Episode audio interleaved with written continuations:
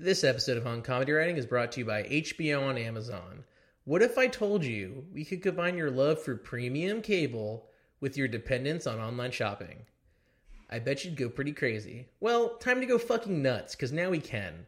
An HBO subscription includes instant streaming of unlimited access to addictive dramas, hilarious comedies, movies, and so much more. Fans of this show will love watching Veep, Silicon Valley, Mr. Show, Curb Your Enthusiasm, which is back and I, I've been enjoying. I think it's doing okay. I think I think some older episodes are better, but this is certainly still good. I love Curb.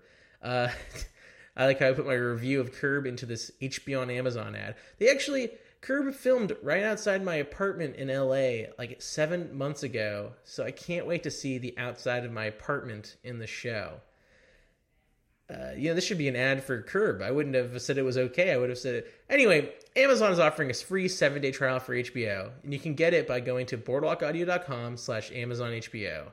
After the trial, you get unlimited access to anything on HBO for just $14.99 a month. That's a good deal for HBO. My parents pay for HBO, and I assume they're paying more than that.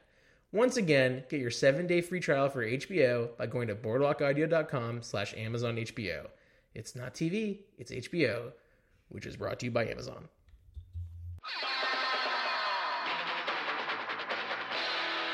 This is a Boardwalk Audio podcast.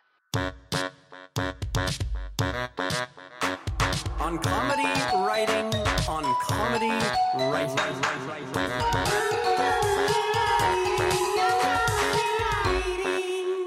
Thanks for downloading this episode of On Comedy Writing, the podcast about the business and craft of writing comedy. I'm your host, Alan Johnson. We've got a great episode, but first, the best way to support this show is by going to boardwalkaudio.com slash on comedy writing. Click the support our artist button and shop on Amazon like you normally would, and I get a little kickback. Our guest this week is Mitra Jouhari, who you know from her comedy group Three Busy Debras, who played at Carnegie Hall, being a writer's assistant on Full Frontal with Samantha Bee, and writing for The President Show and Miracle Workers. Also, if you're a huge fan of the segment where I pitch a sketch idea, uh, this was a, you know, it was perhaps the most fun I've had doing it, and also quite possibly the last one. As I say in the episode, it's just a very, uh, it's a very awkward thing. so if you want me to keep doing it, g- give me a tweet. I gotta, I gotta get some response on this because if people enjoy it, I'll keep doing it. But it, has been going kind of strangely. Uh, I've got some episodes already recorded, so that you, you, might hear some more, but I might stop doing it on new episodes. Uh, anyway, uh, Mitra's great. Uh, I had a lot of fun recording with her, and here she is, Mitra Jouhari.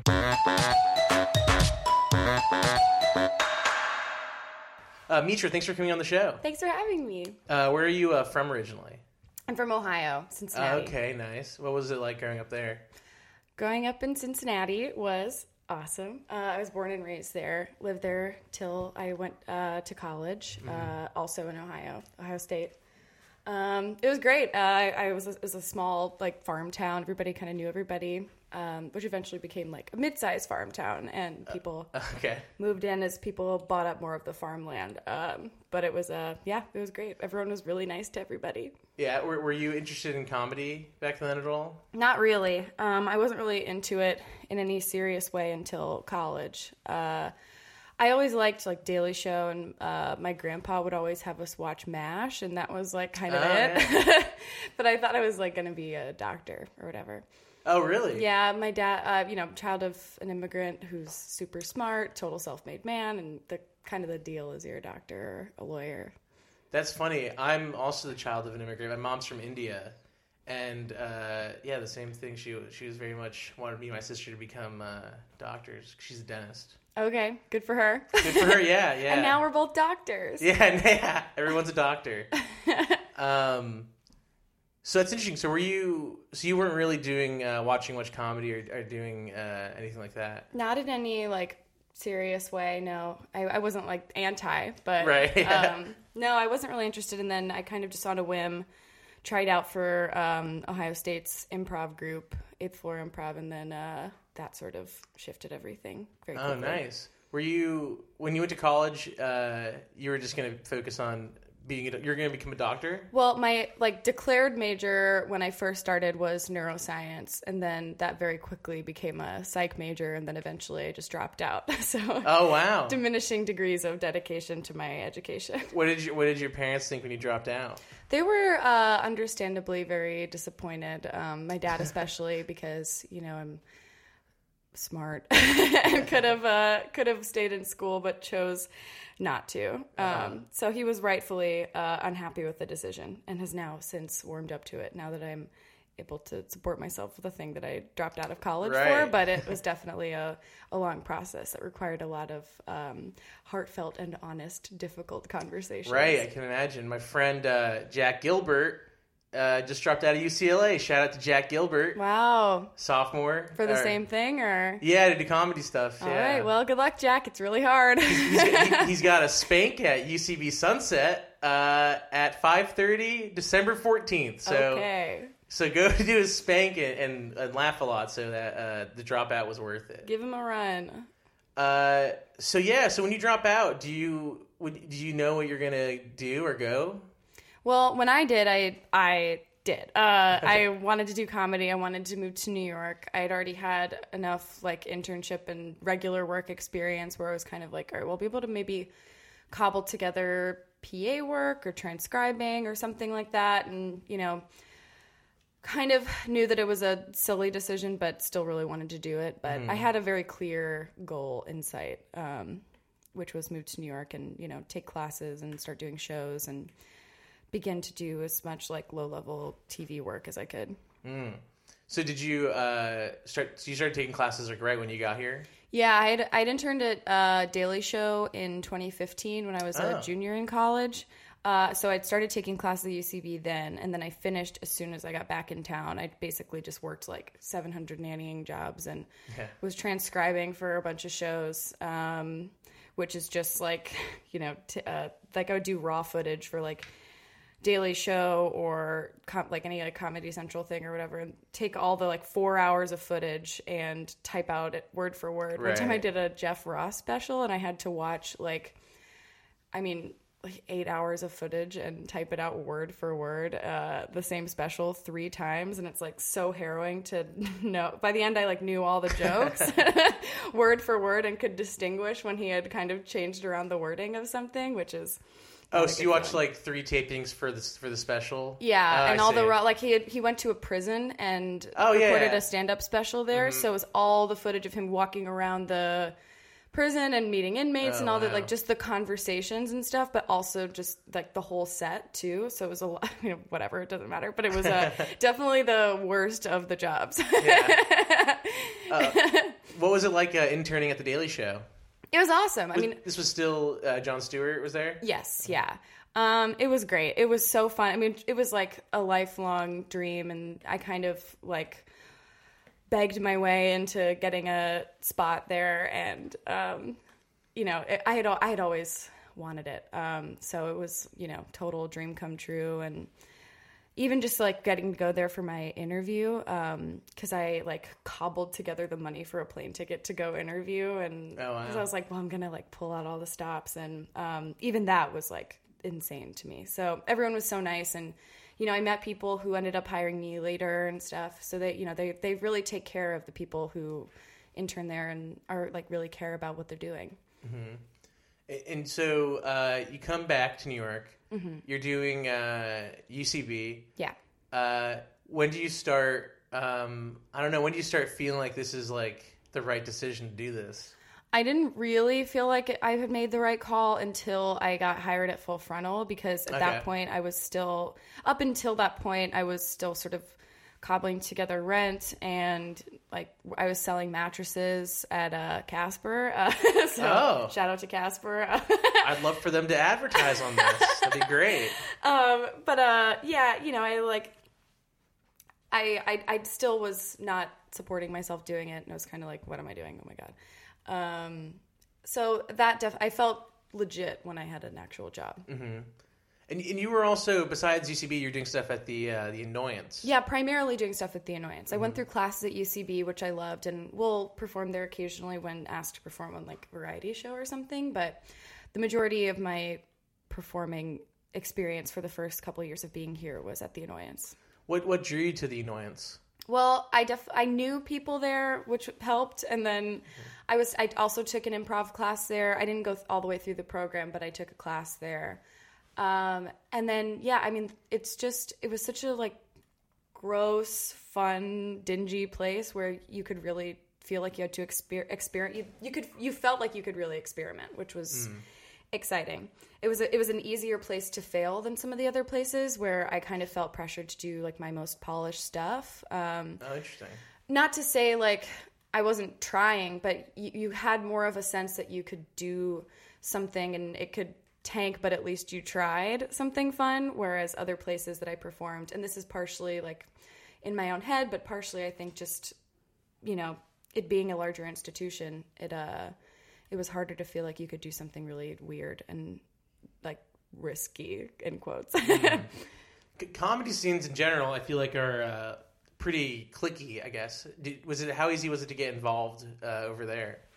I mean that that one was sort of just a natural fit. I think my like overall vibe and aesthetic of being like sort of a dark, gross weirdo Yeah. fit in very well and quickly there. So that I mean almost immediately became like my group of friends and I started doing Holy Fuck Comedy Hour um, a few months after moving back, um, which was like my favorite thing to do for the first, you know, as long as we were doing it.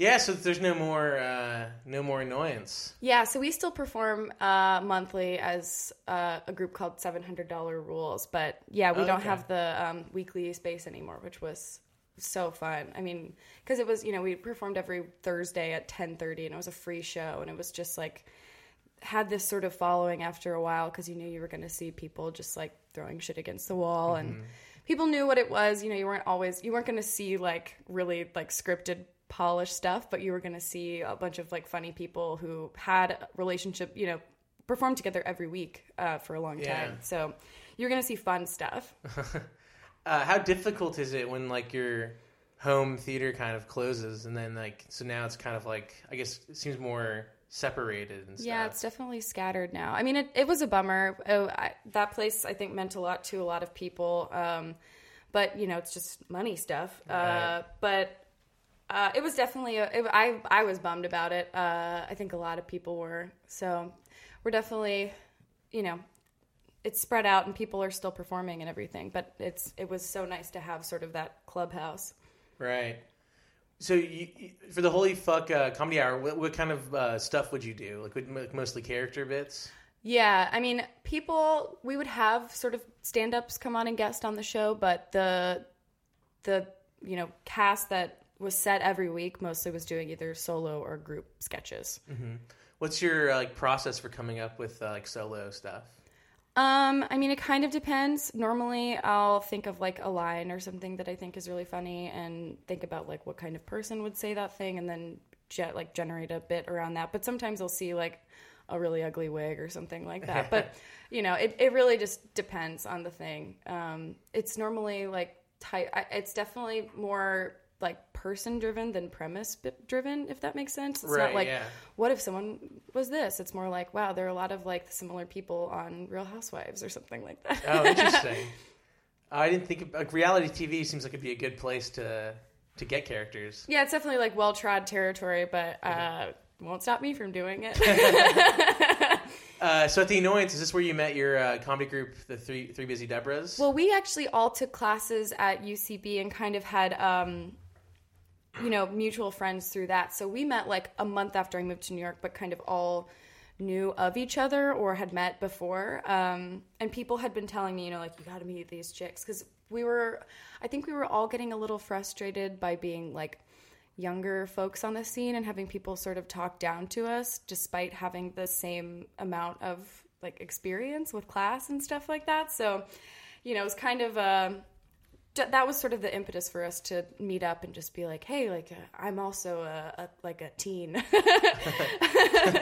um, and then you know we really hit it off. And um, the first time we hung out, we uh, went to Bring Your Own Team at UCB and did like a five minute improv set where we accidentally named all the characters Deborah, and you know haven't had a single idea since. oh, that's where like the, the team name came from. yeah, Oh, that's fun. yeah. Uh, That's interesting because, like, I yeah, I can imagine. I mean, I'm I'm 24. I just turned Me 24. too, yeah. Oh, nice. Uh, and I even like I I used to live in LA, and even there, I feel like extremely young, like doing stuff. So I can't I can't imagine like. New York seems much more difficult to do that kind of thing. I feel like I don't know why New York just seems more difficult in general to me. I, I mean, I think they're difficult for different reasons, but Yeah. I, you know, I, I definitely feel I have less of a complex about it now that Mm-hmm. I've just lived here longer. But it's definitely something. I mean, people like to, you know, throw their weight around whatever way they can. I think sometimes, Right. but you know, whatever. So when you when you start working uh, as a group as the Three Busy Debras, do you guys immediately start doing uh, writing together and whatnot? Pretty much. I mean, we lo- we had so much fun the first time we hung out, just as friends, but like comedically. I think immediately we enjoyed doing stuff together. So we started meeting up to work on a different thing, but then we got asked to do this 10 minute play show called Foreplay, which was like four 10 minute long plays. So like, oh, that Deborah thing was really like silly and fun. We should just write that for this. Um, and then that we performed it, and it was so fun that we made it a 20 minute play, and then we made it the hour long play that we performed weekly at Annoyance for like three months. Oh wow! How, how how what was the process for doing like an hour of not not sketch but like an actual play? It was, um, I mean, we just met a lot, and we were all working like weird jobs, and Alyssa was still in college at the time, so we would meet like 11 p.m. to 1 a.m. on like Wednesday night or Oh, whatever. wow. You know, we would meet a few times a week and just sort of talk about the what we wanted the flow of the show to be and what the order of the bits is because it was sort of nonsensical and a lot of like um like subsequent non sequiturs where it was just like there's no real order to anything by design. Um so it was definitely like a long process of figuring out like okay how do we get from this thing to this thing? And but it was fun. It was uh it was it was very cool. It was just to fall into that right away moving here was very lucky. When you're doing like some nonsensical bits like that, do you worry about like a through line for like the audience? No, I mean we had sort of a loose through line, but the the whole show was based on around chaos, and I think you just had to accept that you weren't going to get answers or have a Yeah. you know a, a real through line to like tether t- yourself to. Mm-hmm. And and then you you guys did a show at uh, Carnegie Hall. yes. Was it was it this was it this play? No, basically we wanted to do the play in New York one more time, but we're having trouble finding a like satisfying venue because we didn't we wanted to do it at a space a little larger than the annoyance. Um but it was just we were finding it difficult and you know, Alyssa kind of offhand was like it'd be easier to rent out Carnegie Hall and then we are like, well, let's look at it. And it ended up being a lot cheaper than we thought to rent this smaller room. Um so we put up the Kickstarter for it and we're kind of like, well, this will either be such a dumb idea that no one will give us money, or it's so dumb that everyone will give us money. and it ended up getting funded. So then we were like, oh my God, we have to like write a new show. oh no. so we wrote like a two hour long musical that had more of like a Oh, wow. traditional story, and we wrote some original music for it. And enlisted a lot of our friends to like serve as audience plants and all this stuff. So it was pretty intense the months leading up to it, just meeting up constantly and producing and writing and memorizing and choreographing and you know just overall arranging this huge project but it was so fun i mean it was very overwhelming and stressful at times a lot of the time because it was basically like an additional full-time job but Right, yeah. it uh it was totally worth it. And you know we made the show free so we could fill up the room and just also so we could give our make sure all of our friends could come see the show. And it was very exciting. What's it like uh, writing songs for like a musical? well none of us had any experience with that but we enlisted our friend henry kapersky to help us. And he is this amazing pianist and composer. And he was really responsible. We were like okay we kind of wanted to sound bluesy. And he was like well what about this? We're like you're a genius. So i mean that was really you know we we did lyrics and stuff but that was really him that made the stuff sound good. And so you mentioned also it was like it was more like a traditional story. Mm-hmm. Did, did you uh, like like like doing like your kind of sensibility in that, or? It was exciting. I mean, we hadn't really done that before just because up until that point, we had just written the stage play and other shorter videos that didn't really need to have an arc to them. So it was an exciting challenge and a really cool opportunity to sort of push ourselves and try something new. Uh, you mentioned earlier you, wor- you worked at Full Frontal. How did uh, how'd you get that job? Well, I had um, interned at Daily Show, um, so there's a there's like a you know a ch- good chunk of that staff that came from Daily Show. Um, you know, Sam notably, uh, but uh, but other people too. And uh, one of them was uh, this guy Miles Kahn, who's one of the executive producers on the show, who I had kind of stayed in touch with. He was a senior field producer at Daily Show, and just kind of like hit it off with him and he was like, following me on Twitter and we'd stayed in touch and he saw that I was, you know, doing shows and writing a lot and doing stuff for Reductress and stuff and just generally we were like still in contact and aware of each other and um, I had been doing a bunch of like PA work for him and just transcribing and various crap that uh, he very generously arranged for me so that I could pay my rent. Um, and eventually he was like, okay, there's going to be this new show. Would you be interested in coming in to interview to be writer's assistant? And then that kind of all came from that. And, and you had uh, obviously never been a writer's assistant before. What No. was what was that like? Like the first day coming in? Well, it was super overwhelming. I mean, I was there one of the earlier hires on the show, so for there was a very like a couple weeks there where I just didn't know what I was supposed to be doing all day, uh, and oh, interesting. I, I was pretty overwhelmed. I kind of reached out to other writers' assistants that I knew, but they were all on shows like Daily Show that occurred every day, and so we, you know, we here's our general advice, but we don't really know how to help you. And I was like, Right. okay, great. but you know, you kind of with that kind of stuff in a new show, you sort of make your own position. Obviously, there's some characteristics of that kind of job that translate across the board, but you have to kind of adapt to the needs of the head writer and the writers of the show and the host of the show and just figure out what your job is and what your place is in the grand scheme of the show. So it was exciting. What were your uh, like d- duties or responsibilities as a writer's assistant?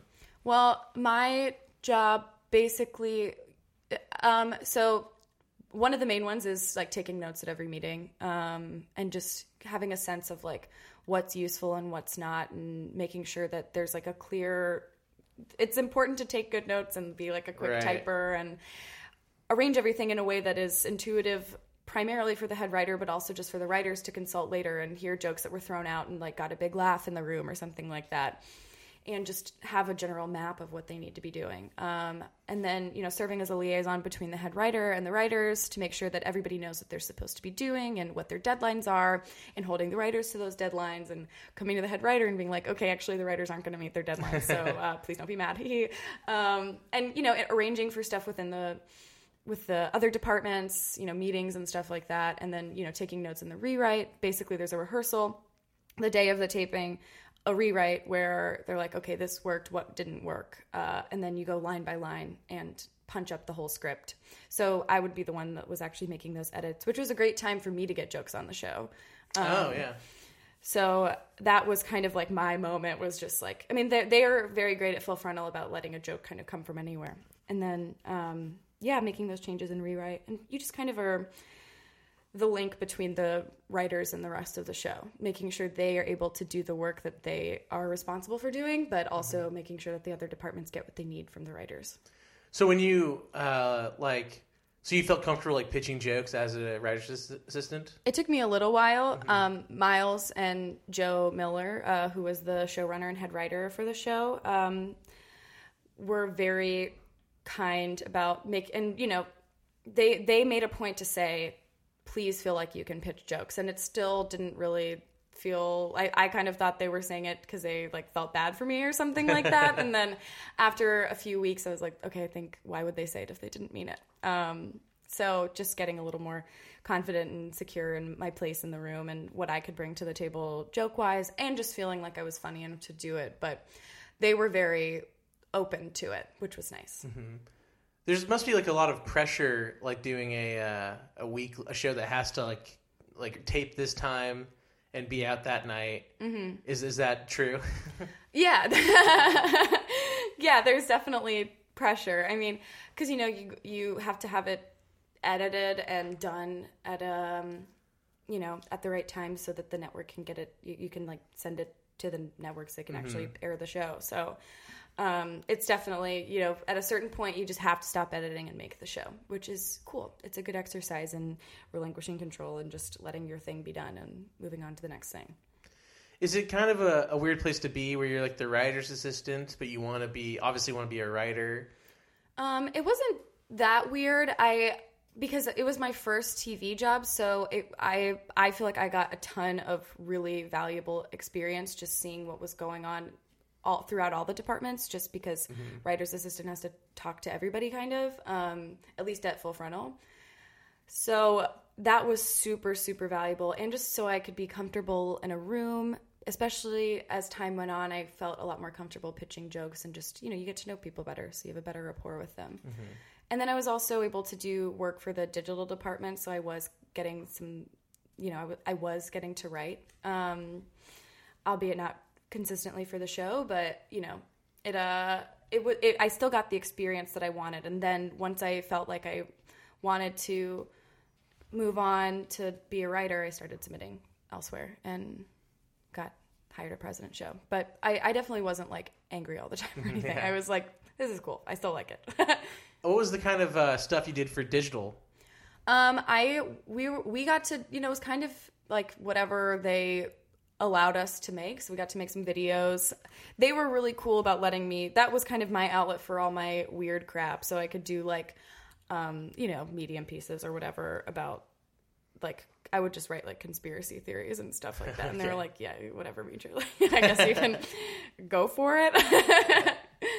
um, and then, you know, also digital entailed like, you know, all the boring stuff like copy for YouTube videos and whatever. But you got to also write jokes for the Twitter and have your writing in the voice of the show still go out somewhere.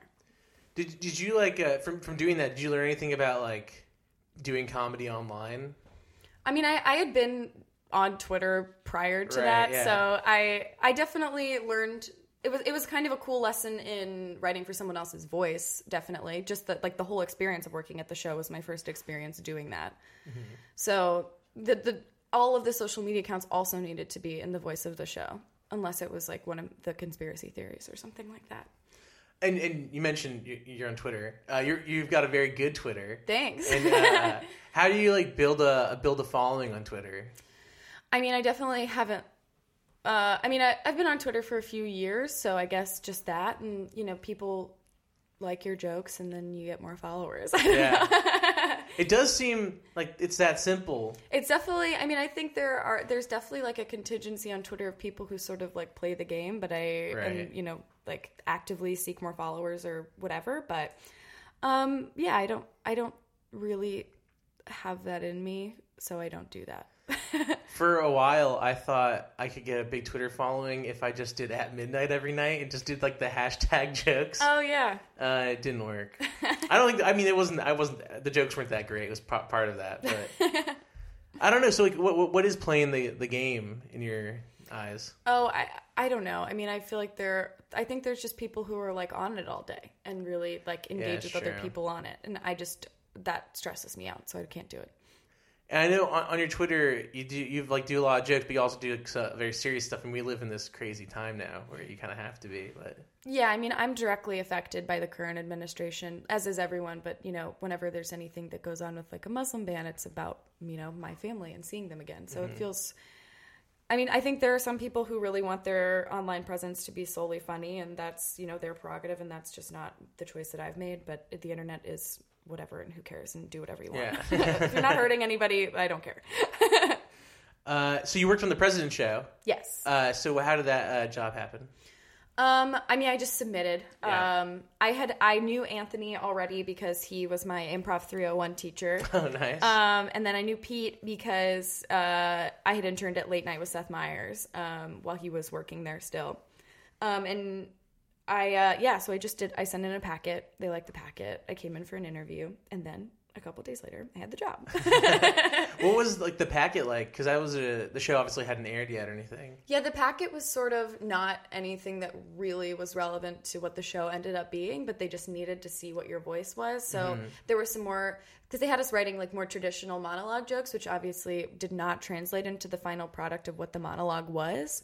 Um, it ended up being more of this press conference thing, which was much more conducive to you know the way that Anthony delivers jokes as Trump. Um, but yeah, and then you know some field pieces and some studio pieces. So I'm sure some people's stuff actually made it onto the show. I don't think anything from mine ended up actually making it on the show, but I could be wrong. And sorry.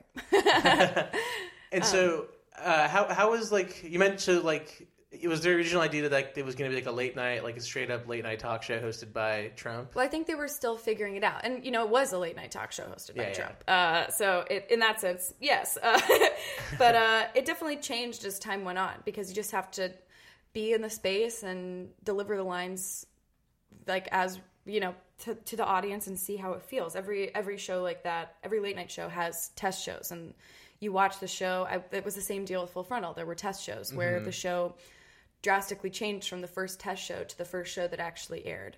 So I think that's normal, but especially something where you're walking as fine of a line as having someone playing Trump. It's like, how do you make fun of someone who says these horrific incendiary things without just saying those incendiary things? Right. Um, but it worked out. So yeah, after did you find like even changes once you started doing the show from like episode to episode? Yeah, I mean, I think any any show does that. Right. Um, so yes, uh, it uh, it definitely. I think you you just get better. You get you get better at you figure out what your process is, and you figure out you you hone in more on what the voice is and what works and what doesn't work. And sometimes you have to do something to know that it didn't work. Um, so yeah, I I mean, I think the show got better and better as time went on, as like any you know practice does. And so the show obviously came from uh, Anthony Atamanuik's impression. So what was it like like trying to finish like a show around that uh, that thing?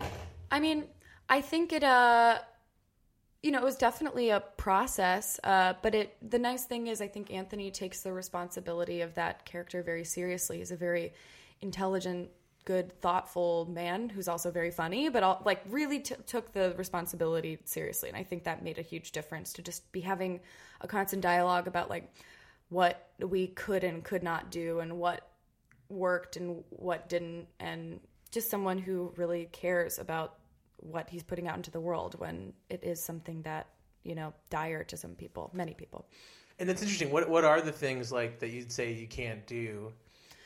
i mean i think you know you can't actually say horrible things Right. about women like trump says you know like that kind of stuff. Mm-hmm. You it's just a fine line. You have to be commenting on it without actually doing it. You can't actually say you know racist things. It's not Yeah, yeah. funny. It's not it's not okay. So it's but it's but it is threading the needle of finding a way to satirize that and make a comment about that without actually saying the hurtful thing Is it is it difficult to like satirize Trump in a way?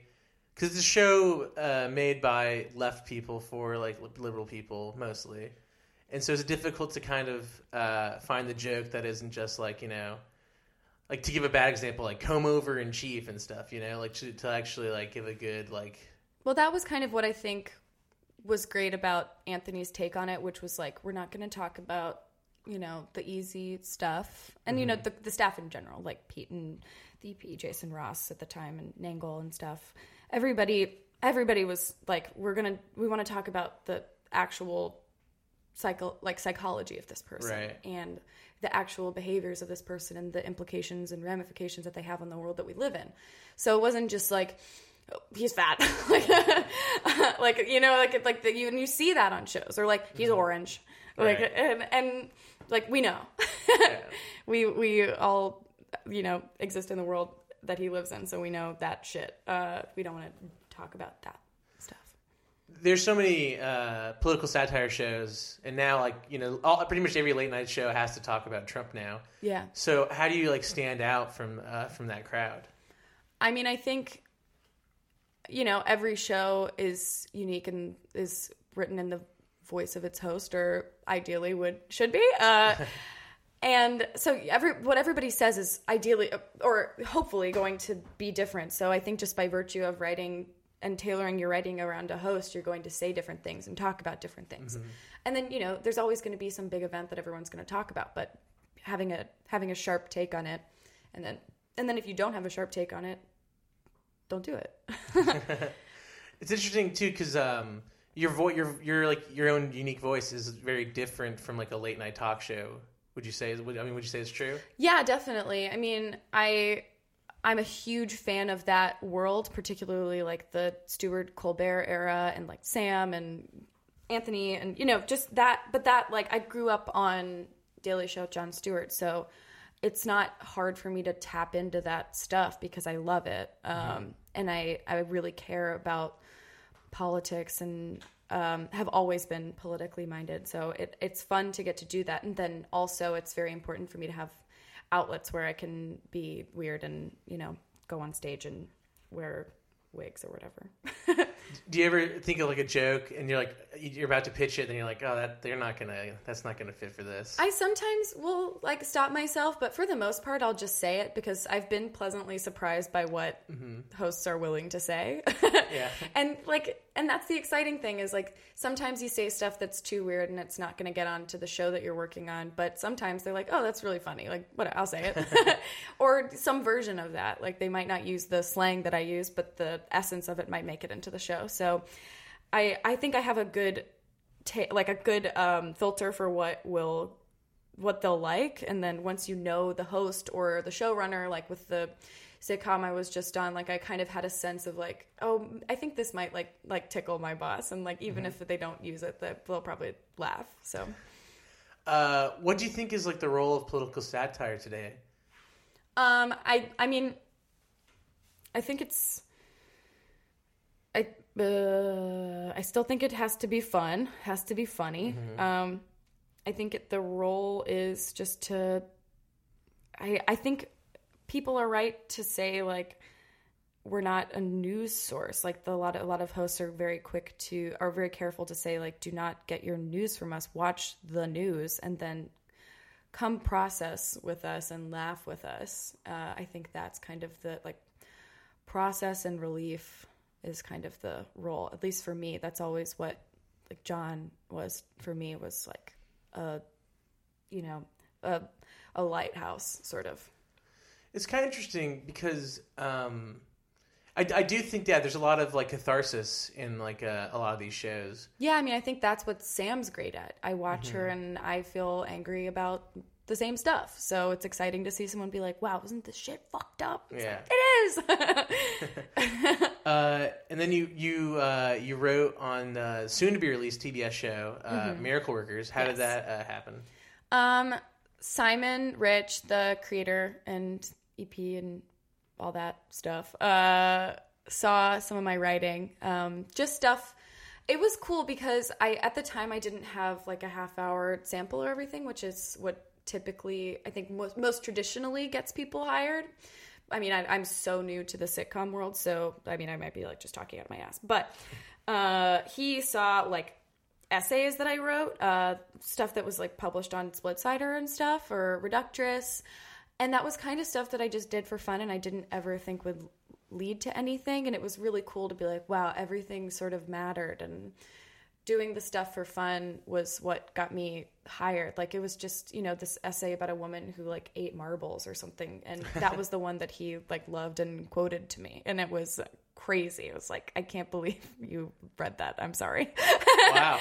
but it was cool. It was like, man, all the stuff that I, I did just for fun and the stuff that I sent in just because I had it written and I didn't want it on my desktop anymore ended up making a difference. And it's not always going to be that way. There's going to be some stuff that's like just fun and no one ever reads it or cares about it. But it was cool to have someone be like, no, I saw it and I liked it. The stuff that was like most you was what got you hired. Yeah, that's interesting. I've never heard. I've heard of people getting hired off of a Twitter account, or I've heard of people getting hired from like a half half hour or something. Mm-hmm. I've never heard of like a, like a McSweeney's piece or something.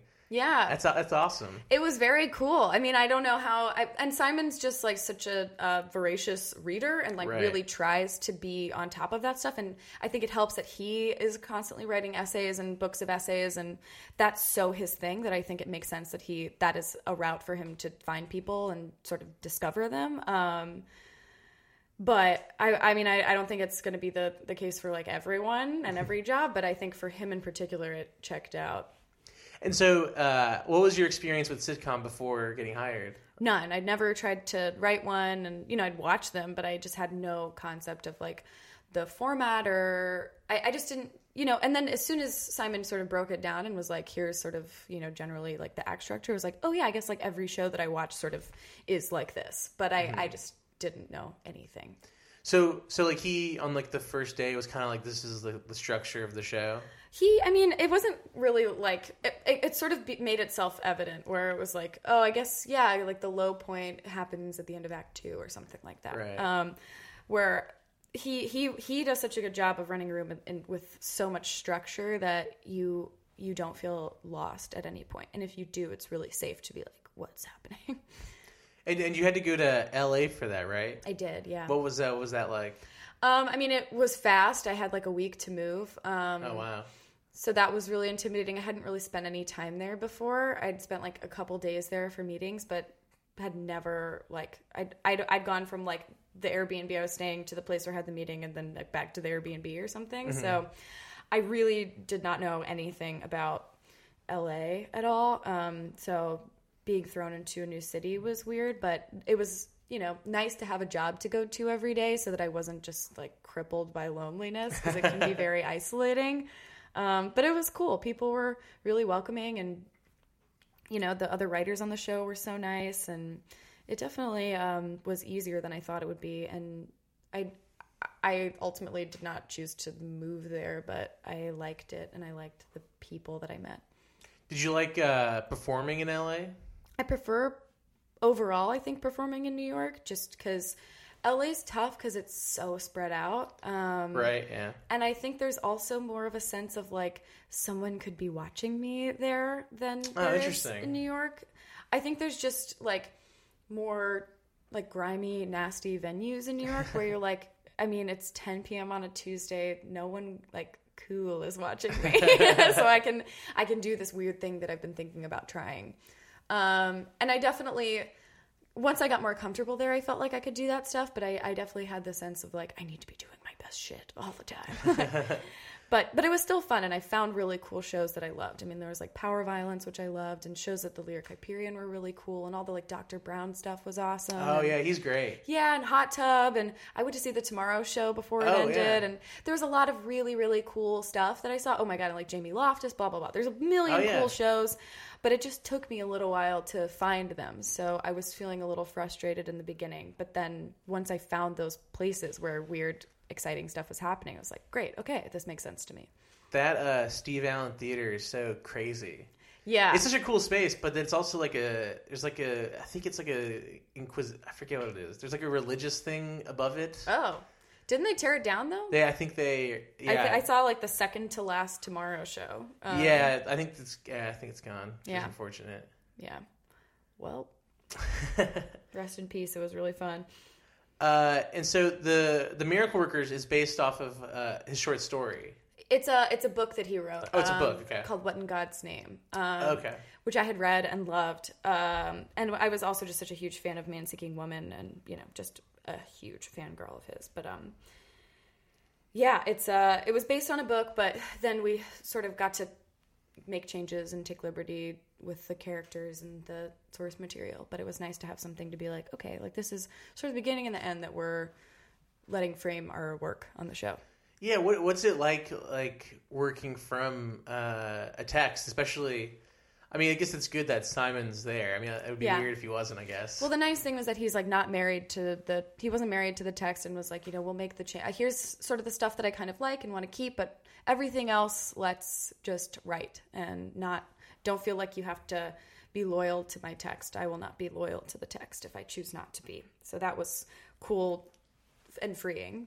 and it, it's an uh, anthology show. Yes. So is it kind of knowing that there's a beginning and an end? Is that kind of a little freeing? It's awesome. Yeah. Yeah. It's nice to know what you're building towards and then be done with it. Because yeah, because there's when you have a sitcom, when you pitch a sitcom, at least you have to have like a hundred episodes. it's really cool to uh, not like not have the fear that uh, it'll go for like 30 seasons and be boring and bad at the end. Right. yeah. so, what would you like to be doing next? Um, I mean, I I kind of just want to keep doing the stuff that I'm doing now. It's been really fun to staff. It's been really fun to like get to act and stuff sometimes. Um, and like I I kind of am doing the stuff that I want to be doing. I think it'd be cool to write a movie. Um, that's stuff that I've been working on on my own and just like keep making my own stuff. Um, but yeah, I mean, just get, getting to continue to work with Deborah's and like work on the show that I host and work on TV shows with people that I like hosted or like made by people that I like has really been cool. I feel very fortunate to like all the jobs that I've had. Um, so I'd like to just keep getting good jobs.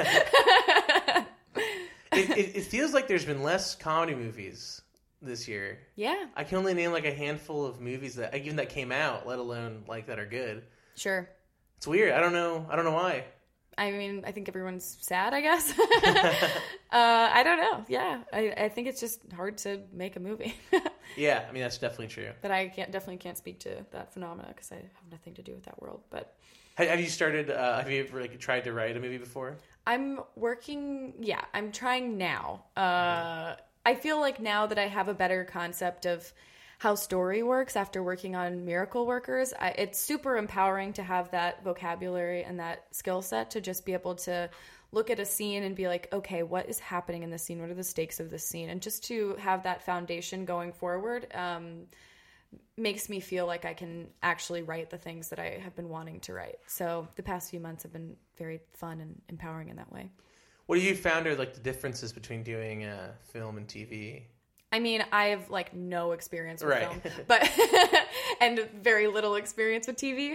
Uh, well, I guess I have experience with TV. Whatever. Um, don't diminish yourself. But uh, um, I mean, I think the thing with TV, especially like in the late night world, which I'm most familiar with, is like your show's going to go on until they tell you to stop with late night. So it's just sort of this ongoing process and refining things and thinking of new ideas and thinking of new things you can try. And with a film, it's a contained thing. So that is pretty cool. Uh, I mean, I, I'm, I imagine I'll feel the way I feel about that that I felt with like playwriting and stuff, where it's cool to get to refine and refine and refine, but then at, at a certain point, you have your final product. Um, and then that's it. Yeah. Would you Would you ever move to LA like permanently? Yeah, I think that move is maybe sort of inevitable because I love have loved staffing on a narrative show so much, and that's where most of them are. Right now, I am enjoying kind of being semi bi-coastal not really but like subletting my place for four months was uh cool and fun uh i mean the process wasn't fun but like getting to kind of bounce back and forth has been cool but i definitely prefer having like my base be new york right now and would like to keep it that way for a little while longer but who knows i'll go wherever people give me money Uh, okay, so we're gonna wrap up okay with you giving your thoughts on something I wrote, America's favorite segment. oh my god i forgot okay great uh, yeah, it's interesting. This segment, it's always awkward. I I do it. I do it because uh, it's kind of like, you know, like a like an active like comedy thing. You know, where people Yeah. you see people thinking. But uh, it generally, the guests always question it. Sometimes they don't read the email all the way, and then they're very surprised. And I feel bad about that. Um, so yeah, if you're listening at home, uh, if you love the segment, let me know. I might cut it from now on. I don't know. uh, but here's my sketch idea. okay Uh, all right. And then I, I, after all that, this is the sketch idea I have too. So it's funny. uh, so it'd be uh, a parody of Lassie. okay topical Topical, yeah.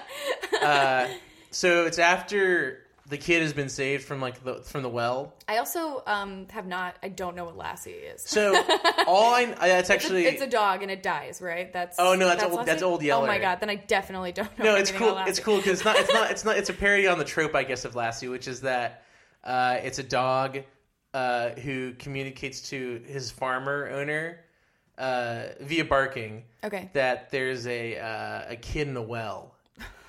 And then the he's like, "Oh, there's a what is it, Lassie?" And then it barks, and the, it's a kid. and it's in a well, and then they go save the kid. Dog movies suck ass so hard. Is it a movie? Oh, it's Is it a show? um. Oh, What's that's the a, deal? Oh, that's a good question. I think it's uh, it's definitely been in, turned into a movie. I think it was a book at first. I want to say. okay.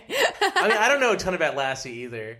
Uh, although I will say, Air Bud Golden Receiver, great movie, okay. and Beethoven as well. I think Beethoven's a good movie too. All right. Wow. Okay. okay. Well, I'll let you uh, say your idea now that I have some context. Uh, so it's after the kid's been saved from the well. Okay. Spoiler. Yeah. uh, and so the the reporters have come to do a story on the, the the situation.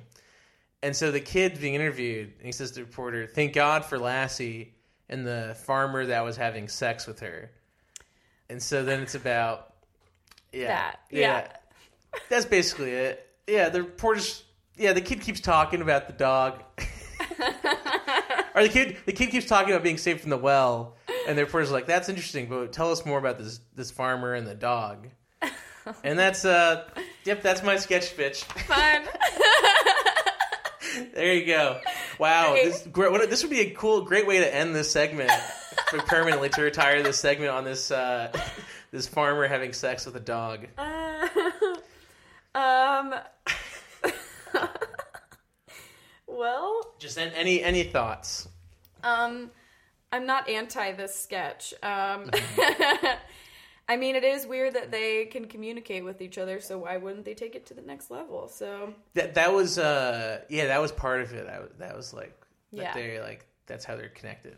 I'd say um I'm gonna be uneasy with the kid having to deal with the dog fucking. Um Okay, if I'm yeah. watching it. Yeah. But uh maybe but that's part of the shock humor, so I don't want to be shock humor, but my other idea, this is my original idea, but then I thought it was too much shock humor. Was that a guy takes his dog into the vet, and then the vet's like, "There's uh, there's a lot of semen in your dog's stomach," Oh and I thought that was too much. uh, I think I the, the idea it might just be best to abandon the dog, uh, the man having sex with a dog idea.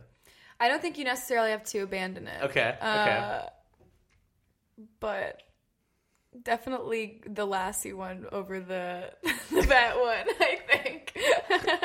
Okay. Okay. Uh, that's my humble. That's my humble note. Uh, is a. let me look at the. okay. Yeah, it's at the very bottom. Yeah. It's, it's, it's supposed to be so weird just So to the whole read town this. just like knows Uh, I was thinking, mm, that's interesting. because the reporter just says it. Well, the kid says it, Oh, the kid and the reporter it. gets interested. So the kid knows. the kid knows. Okay. it must be so weird just to read that. Like, so it'd be a Lassie parody. And the kid says to the reporter. yeah. Um. So the kid knows. So like everybody knows. If the kid knows, everybody knows. okay. Okay. Yeah. I don't know. I don't have any real notes. I feel like I feel like it's a perfect sketch.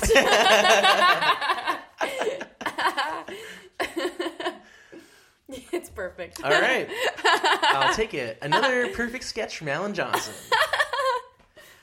Uh, all right. Anything you want to plug?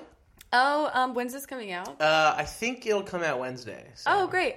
Uh, then, uh, like two days from now. Yeah.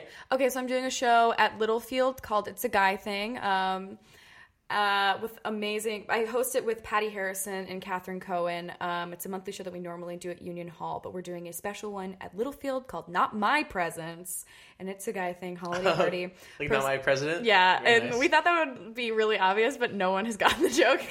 Oh, I got it immediately. But yeah, I think you have to say it out loud. It's Yeah. not really um, translating over text, which is uh, short sighted on our part. But um, it's uh, a fundraiser for RAINN, and um, I think it's going to be really fun. It's you know all of my favorite people: Rae Sanni, Anna Drezen, Sluck, which is Matt Rogers and Bowen Yang, uh, Sandy Honig, Alyssa Stonoha, Peter Smith, Madison McFerrin's going to be singing. There's more guests, but uh, yeah, it's going to be really fun. So if you want to come, it's at Littlefield at 8 p.m. on Sunday, December 10th.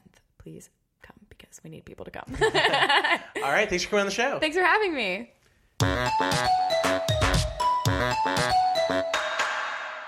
Thanks for listening to this episode of On Comedy Writing. I want to thank Nick Doss for supplying the sweet tunes, Zachary Glassman for giving us the awesome logo, and Boardwalk Audio for hosting us. Please rate, review, and subscribe on iTunes, and like and follow on Comedy Writing on Facebook and Twitter. See you next week.